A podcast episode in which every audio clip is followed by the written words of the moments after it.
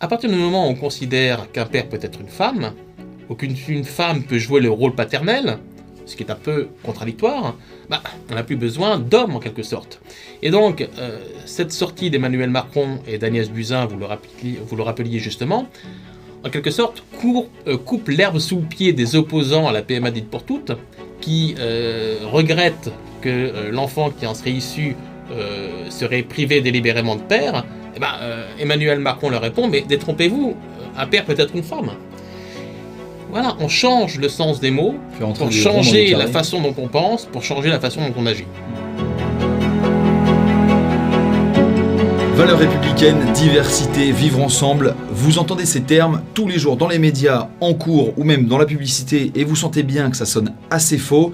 Vous avez raison et c'est ce qu'on va voir aujourd'hui avec Geoffroy De Vries. Vous êtes avocat euh, en droit des affaires et auteur de cet essai aux éditions de l'archipel, le hold-up des mots, redonner aux mots leur vrai sens. Alors, qu'est-ce que ce hold-up des mots? C'est une triche avec les mots. Mhm. C'est une dénaturation du langage. Vous avez donné quelques exemples. Il y a bien d'autres mots qui sont utilisés dans le langage culturel et politique courant et euh, dont le sens est euh, petit à petit de plus en plus dénaturé. On peut penser au mot république, on peut penser au concept d'état de droit, au mot mhm. père. Euh, je commence mon livre en citant Emmanuel Macron, le président de la République, qui à l'occasion d'un cocktail à l'Élysée euh, affirme qu'un père euh, peut être une femme. Hmm. plus exactement, euh, il dit votre problème, c'est que, à son interlocuteur, votre problème, c'est que vous considérez qu'un père est forcément un mâle, hmm. mâle M-A-L-E. Autrement dit, c'est pas forcément pour lui un homme, c'est peut-être une femme. À partir du moment où un père peut être une femme, le président de la République, il le dit. Quel est le sens du mot père Il y a un ensemble de mots dont le sens est dénaturé, à certains égards volontairement, hmm. pour nous amener nous, Français, Françaises, citoyens, nous amener petit à petit à penser autrement, pour ensuite nous amener à agir autrement. Souvenez-vous de cette loi Taubira sur le mariage libre pour tous. Tout le monde considérait le mariage, depuis la nuit des temps, comme étant l'union entre un homme et une femme. Mhm. Et eh bien depuis, le mariage, c'est l'union de deux personnes de même sexe ou de deux personnes de sexe différent. Le mot a évolué pour nous amener aussi à évoluer, à penser le mariage différemment qu'auparavant. Et donc j'ai souhaité dénoncer cette triche avec les mots, cette dénaturation. Euh, on est dupé par le langage qui est de plus en plus déconstruit et il me semble nécessaire non seulement d'en prendre conscience, mais également de pouvoir euh, s'approprier le sens véritable des mots en repartant, c'est ce que j'ai fait de leur étymologie grecque ou latine, en relatant leur histoire, et en euh, tentant de redécouvrir le sens véritable. Hmm.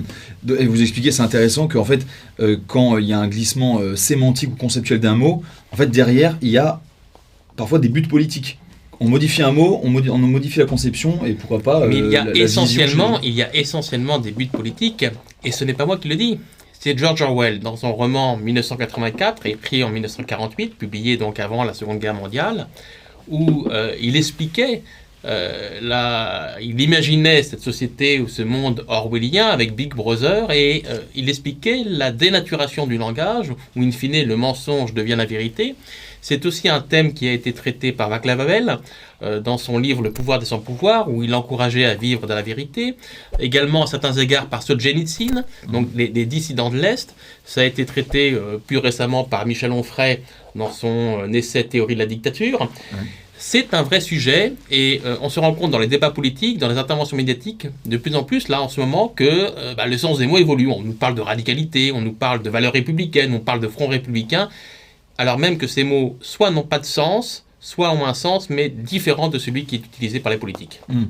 Euh, est-ce que vous connaissez la, phrase de Nietzsche qui disait, bon, il y, a, plus de 100 ans, encore un siècle de journalisme et tous les mots purons pour vous, euh, est-ce que, les, euh, est que les médias ont un gros rôle dans la dénaturation du sens des mots? Ils ont une responsabilité, mais qui n'est pas directe et qui n'est pas première. Parce que les médias ont pour vocation d'informer le peuple, les citoyens, et de relater en quelque sorte le discours d'autrui. Mmh. Hein. les principaux responsables, ce sont les politiques. Mmh. Ce sont ceux qui débattent derrière la caméra, ce sont ceux qui débattent au Parlement, qui votent des textes de loi, et ce sont aussi euh, les influenceurs ou des lobbies qui ont euh, intérêt peut-être à euh, tenter de modifier le sens des mots pour pouvoir ainsi influer sur les esprits et influer sur la réalité des choses. Vous disiez tout à l'heure, Emmanuel Macron euh, a expliqué que euh, un père n'était pas forcément un mal. Agnès Buzyn aussi avait l'air d'expliquer que euh, la figure du père pouvait être aussi incarnée par une femme. Un père, c'est une fonction symbolique, ça peut être une femme? Ça peut être une femme, évidemment, ça peut être une altérité qui est trouvée ailleurs dans la famille, on le voit, ça peut être des oncles, ça peut être... Une grand-mère. Une grand-mère, ça peut... Pourquoi à ce moment-là la presse ne décrypte pas ça? Pourquoi à ce moment-là la presse ne comme dans le, quand on parle de, des transgenres euh, qui sont enceintes, des hommes qui sont enceintes, pourquoi à ce moment-là la presse ne, réagit pas et n'explique pas euh, non, ça c'est faux Mais euh, elle réagit, euh, valeur actuelle réagit. oui, certes. Une partie de la presse, la presse majoritaire, ne réagit pas ou réagit peu.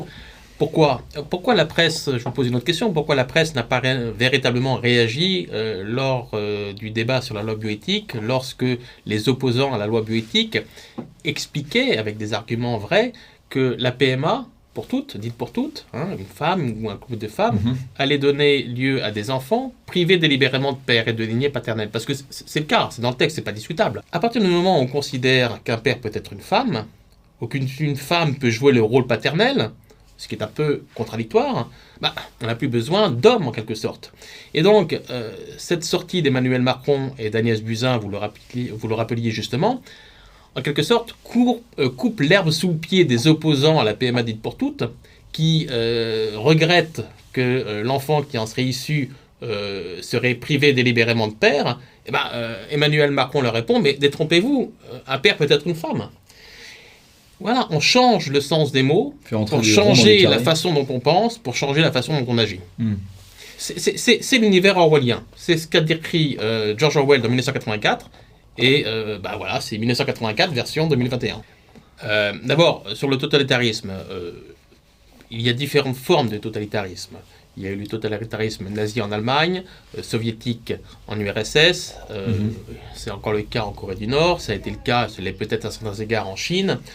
Il y a du totalitarisme dur avec un dirigeant puissant Mhm. sans débat, sans minorité, et qui ne fait in fine un peu que ce, qu'il veut. Et puis il y a d'autres formes de totalitarisme, plutôt pouvant être qualifiées de mou, euh, qui amènent petit à petit les gens, les, citoyens, la société à penser et à agir différemment. Je pense que c'est plus dans cette forme-là qu'on est, même si euh, je n'irai pas à qualifier le euh, gouvernement actuel ou le, régime actuel de véritablement totalitaire. Je pense que mhm. c'est allé un peu loin.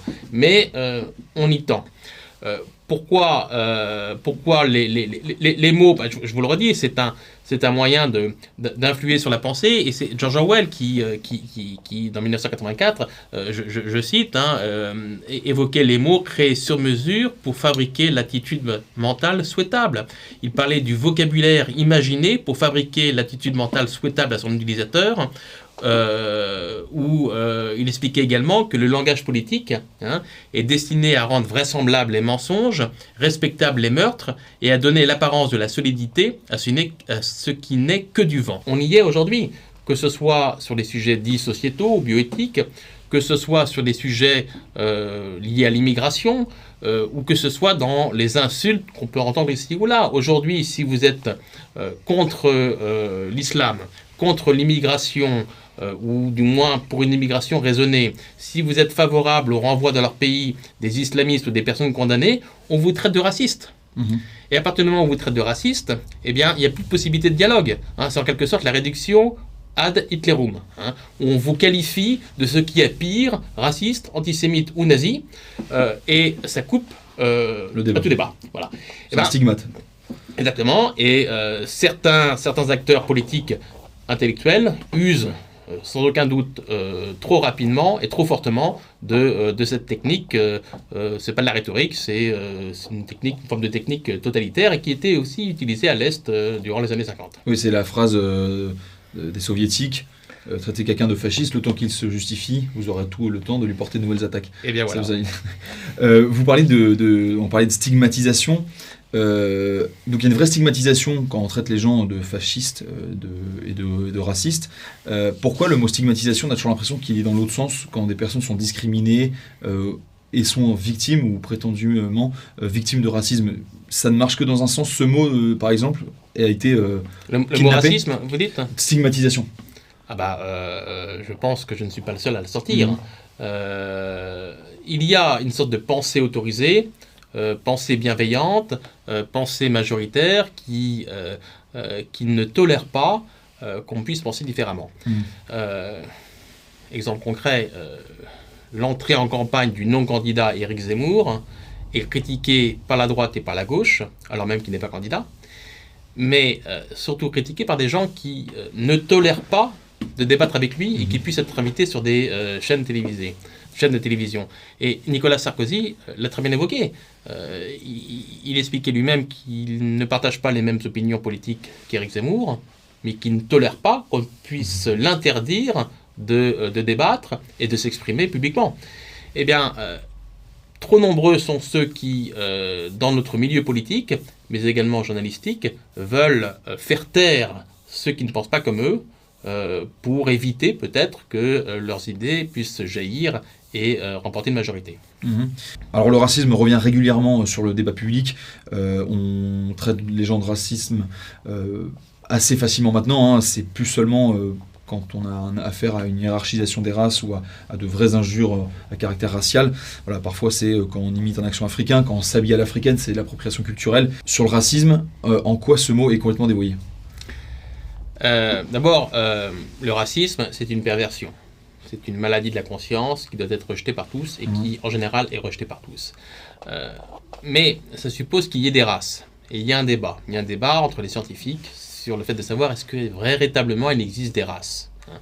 Il y a des ethnies, mais peut-on parler réellement de race je ne sais pas, je ne suis pas un spécialiste. Ce qui est certain, Mais on, on emploie le mot racisme en tout cas. on emploie le mot racisme et on l'emploie à tout va pour euh, dénaturer, pour euh, dénoncer, pour euh, critiquer, pour insulter. C'est la pire des insultes. Vous êtes raciste, je ne veux pas discuter avec vous. Et vous êtes raciste dès lors que vous considérez qu'il faut re- renvoyer chez eux des islamistes qui rejettent les coutumes et de notre pays ou qui rejettent notre pays tout entier, ou pour d'autres raisons, c'est une insulte qui est trop souvent employée. Après, imiter un accent euh, ou euh, je ne sais plus quels étaient les autres exemples que vous avez évoqués, euh, je ne sais pas si c'est raciste, c'est l'humour aussi, parfois l'humour noir, sans jeu de mots, mais il ne faut pas avoir du racisme partout.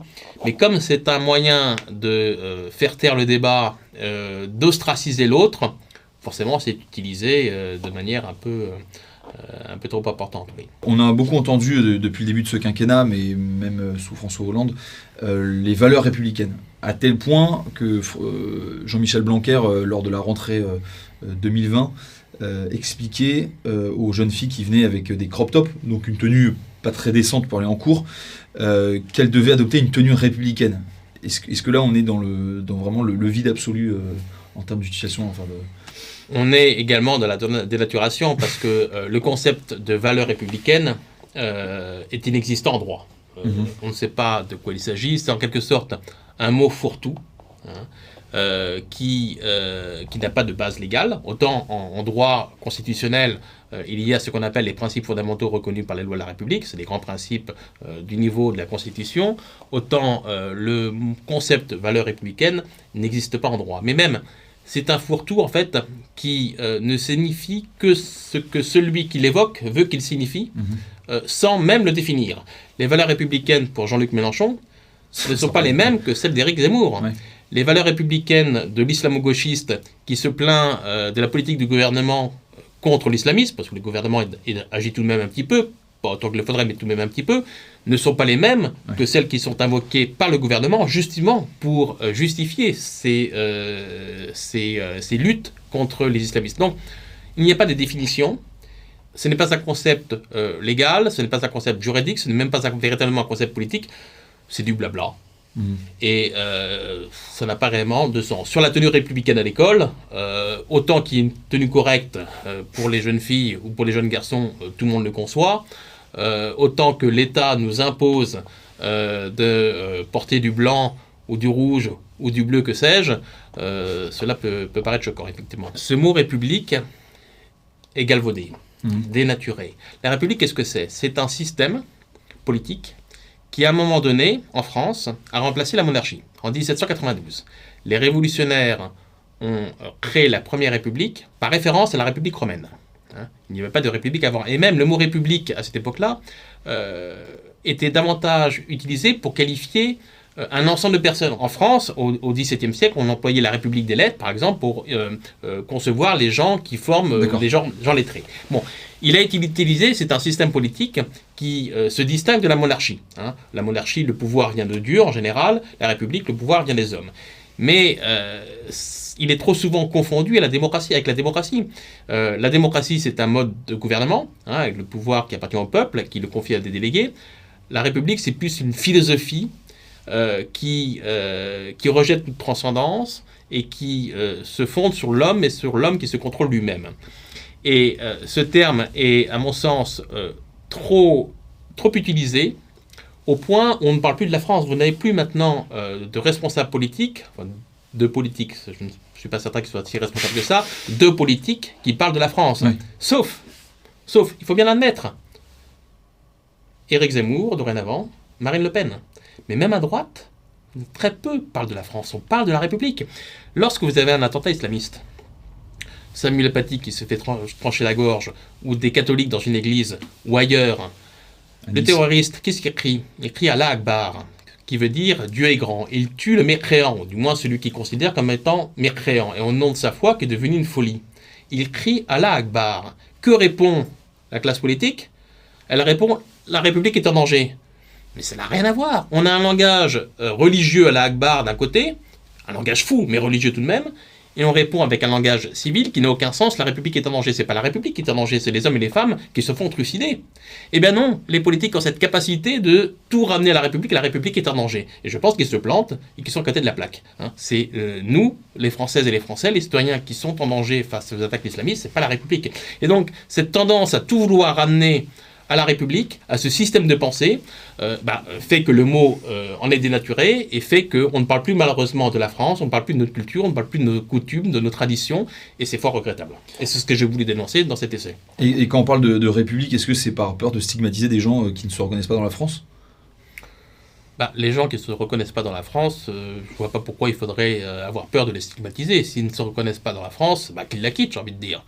Lorsqu'on est en France, c'est parce qu'on aime le pays, c'est parce qu'on aime sa langue, c'est parce qu'on aime ses coutumes, c'est parce qu'on aime sa géographie, parce qu'on aime ses musées, son histoire. Si on n'aime pas un pays, on les quitte. Hein, si vous vivez en France tout comme moi, c'est que d'abord nous sommes nés sans doute ici, mais c'est parce que nous aimons ce pays, sinon on va vivre à l'étranger. Donc il ne faut pas chercher à stigmatiser ou euh, à ne pas montrer du doigt ceux qui n'aiment pas nos coutumes, qui n'aiment pas nos pays. Donc je ne pense, non, je pense que l'emploi de ces mots euh, mais il faudrait plutôt interroger les historiens, sans doute remonte à, la Révolution, à ce, à, ce conflit inconscient dans l'âme collective entre la République et la France, entre euh, un, système philosophique, de, un système de pensée et euh, la, réalité populaire, euh, les coutumes, mhm. euh, le, savoir-vivre, la langue, et d'un autre côté des idées avec les droits de l'homme, avec cette sorte d'état de droit qui est aussi très, très, très galvaudé. Voilà. Je, pense qu'il y a une origine qui remonte à la Révolution, en quelque sorte. Justement, alors l'état de droit, vous dites qu'il est galvaudé, c'est-à-dire? Mais l'état de droit, il est utilisé aussi à tort et à travers par les politiques et par les journalistes. Les journalistes ne font que reprendre le langage politique.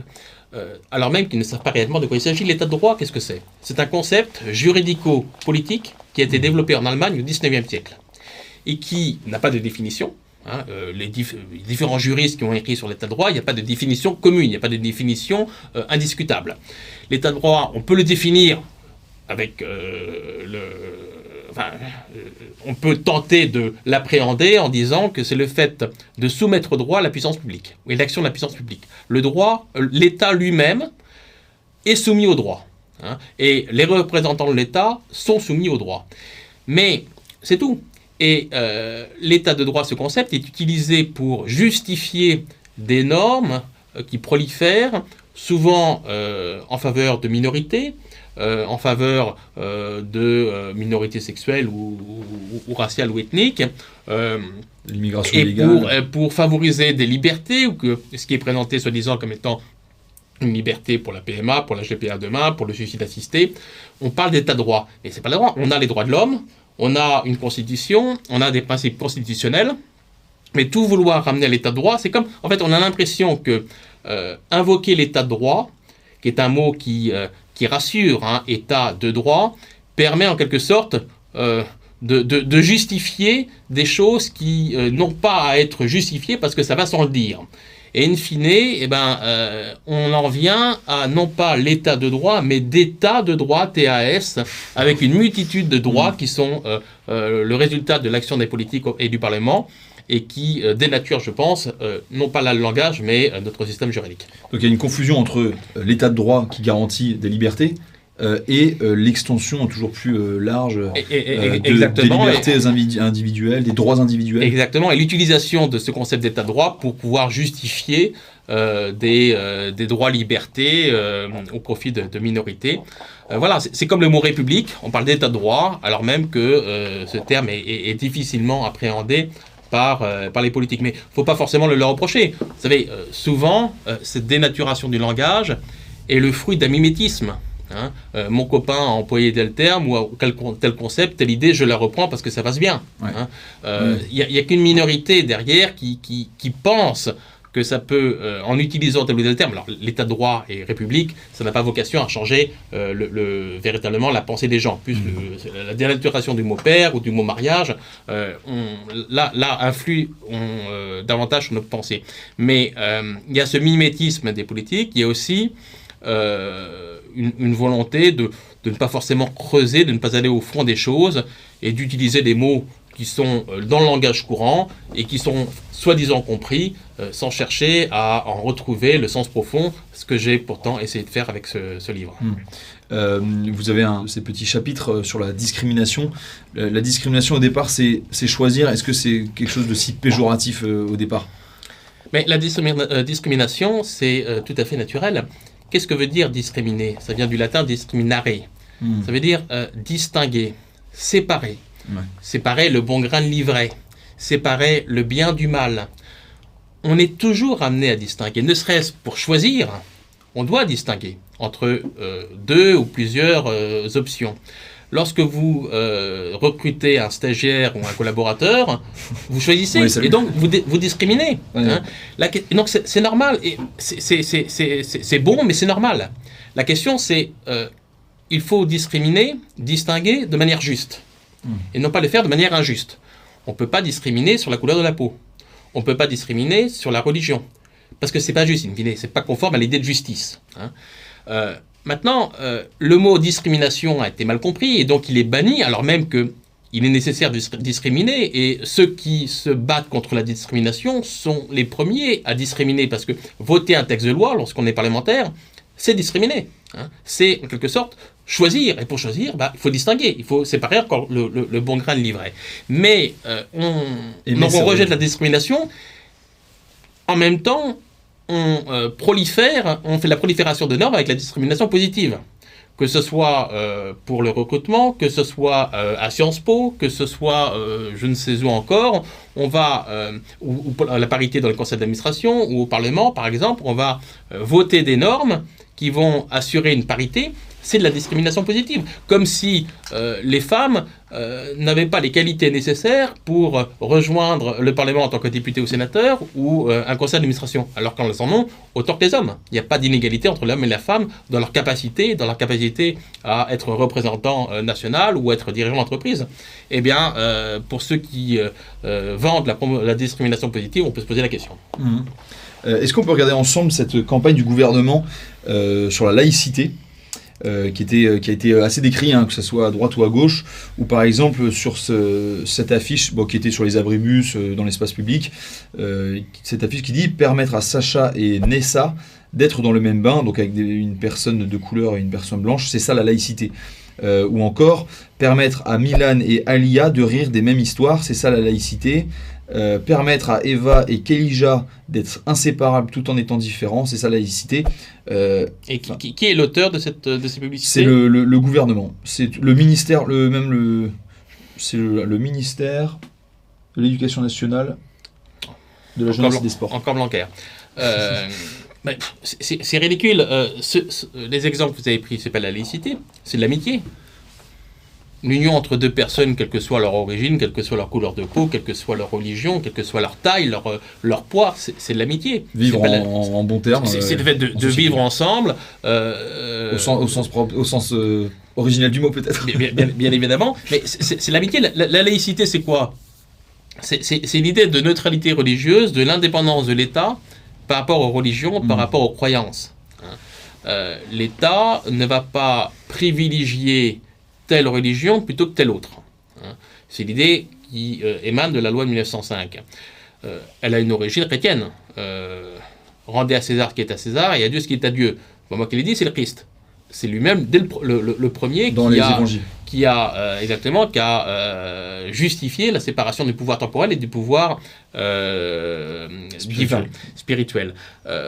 mais cette laïcité, en quelque sorte, elle est, euh, le mot et le concept également dénaturé, et elle est euh, utilisée pour même mener à certains égards des actions contre les religions, que ce soit le, texte récent euh, proposé, voté et proposé à l'initiative du ministre de l'Intérieur Darmanin contre les religions et la liberté du culte, que ce soit la liberté du culte qui a été malmenée durant le confinement, alors même que si l'État est laïque, euh, la France est chrétienne. Mhm. Hein.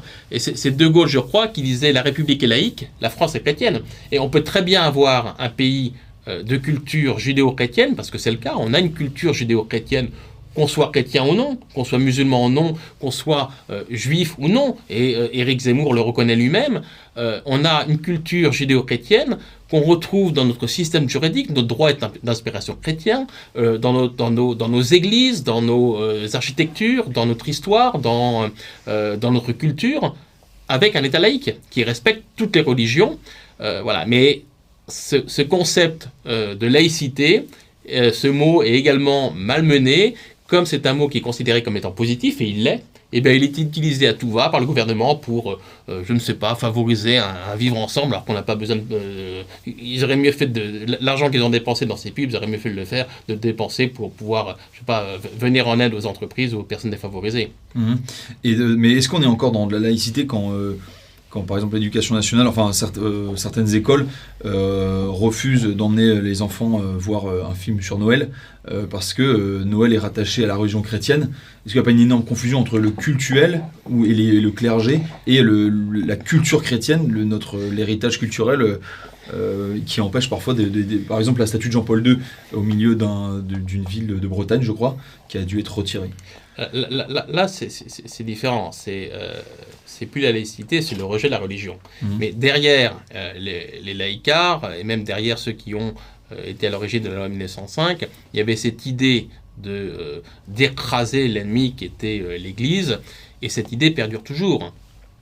Lorsqu'on regarde certains textes de loi, certaines prises de position, encore récemment par je vais dire, je suis désolé, cet imbécile Darmanin qui, euh, qui, convoque euh, le président de la conférence des évêques de France sur le secret de la confession, alors qu'il n'y connaît strictement rien, il ferait mieux de se renseigner, demander à ses conseillers une petite note avant, il apprendrait que le secret de la confession, bah, c'est conforme au droit, c'est la jurisprudence qui le garantit, la jurisprudence française, et ce depuis des décennies, voire des siècles, tout comme le secret professionnel pour l'avocat. Hein, eh ben, c'est un droit qui a, comme le secret médical, c'est un droit qui a ses fondements. Et euh, il ne s'agit pas d'en déduire que euh, la loi de la République euh, surplombe la, loi de Dieu. Et les propos du, président de la CEF ont été mal compris parce que lui-même sans doute s'est entremêlé un peu les, les, pinceaux, mais son idée était bonne. Darmanin n'a aucun droit de d'imposer, enfin de, d'exiger des évêques qu'ils euh, révisent, enfin même du, droit canon. Non, mais même, le convoquer, apparemment, c'est une sorte de convocation, ça n'a pas été très habile de la part de Darmanin. mais c'est pas grave. Euh, il outrepasse la loi de là, il outrepasse la, la loi de 1905, non? Je, ne sais pas s'il outrepasse la loi de 1905. Ce que je crois, c'est qu'il euh, il outrepasse ce rôle et euh, euh, il s'est comporté comme il s'est pas comporté comme un ministre de l'Intérieur qui est chargé des cultes. il s'est comporté comme un politicard qui, qui se comporte comme, comme, il l'a fait en passant de la droite à la gauche macronienne. Bon bref, peu importe. Mais revenons sur la laïcité. Il y a cette volonté aussi derrière la, la, volonté de, de, promouvoir la laïcité, qui parfois est attaquée euh, avec d'autres religions que la religion chrétienne, la volonté de, euh, de, de, de, mettre à mal les religions et euh, de, de les éteindre, euh, de leur limiter leur expression, parce que ça ne plaît pas à une certaine frange de la population. Ces dernières années, on a vu énormément dans les médias, notamment sur Internet, l'avènement du, phénomène transgenre, qui prend un peu sa source dans la théorie du genre qui était censé ne pas exister, mais qui aujourd'hui euh, qui a force, force de loi presque.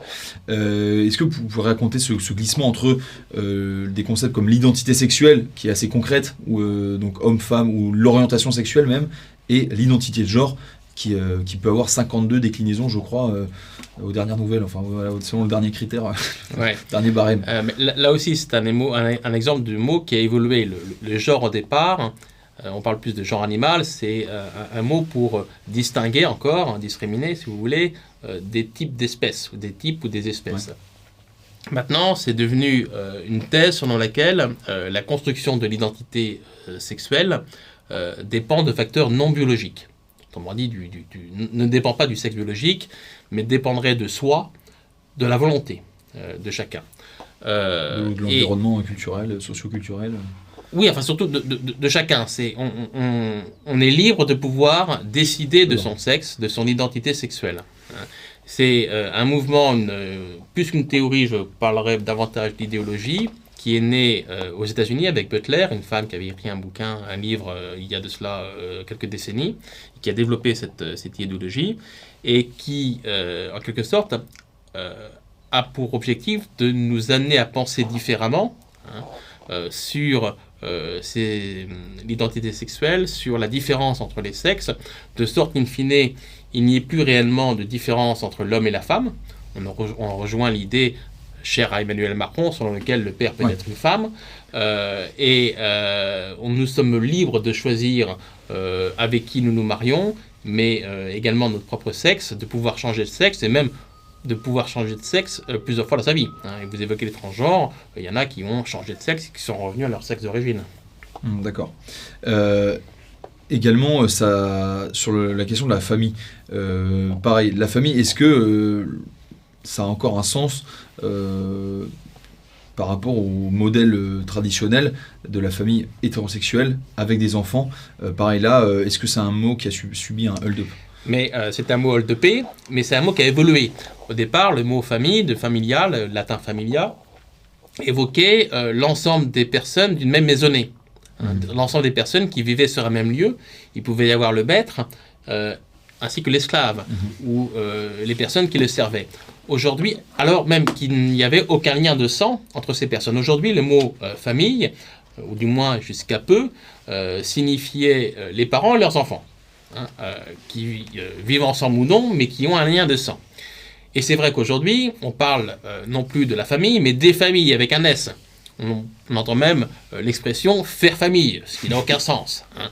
Euh, et il y aurait plusieurs sortes de familles. La famille ne serait plus celle que nous avons tous connue, nous et nos parents, ou nous avec notre conjoint et nos enfants. Majorité des personnes quand même. Majorité des personnes. et puis franchement, c'est ce que pense la majorité des gens aussi. Il hein, ne faut pas se leurrer il y a le discours politique et puis il y a la pensée derrière. Je pense que la conscience fait que on sait tous qu'il faut un homme et une femme pour avoir des enfants et que euh, c'est ainsi la nature, c'est d'être regrettable, mais euh, la famille a toujours été conçue, elle le sera toujours, quoi qu'en disent euh, les théoriciens du genre, le, composé d'un homme, d'une femme et de leurs enfants. Mais, ou alors aussi, il peut y avoir des divorces et donc ça peut être les pièces, disons, rapportées.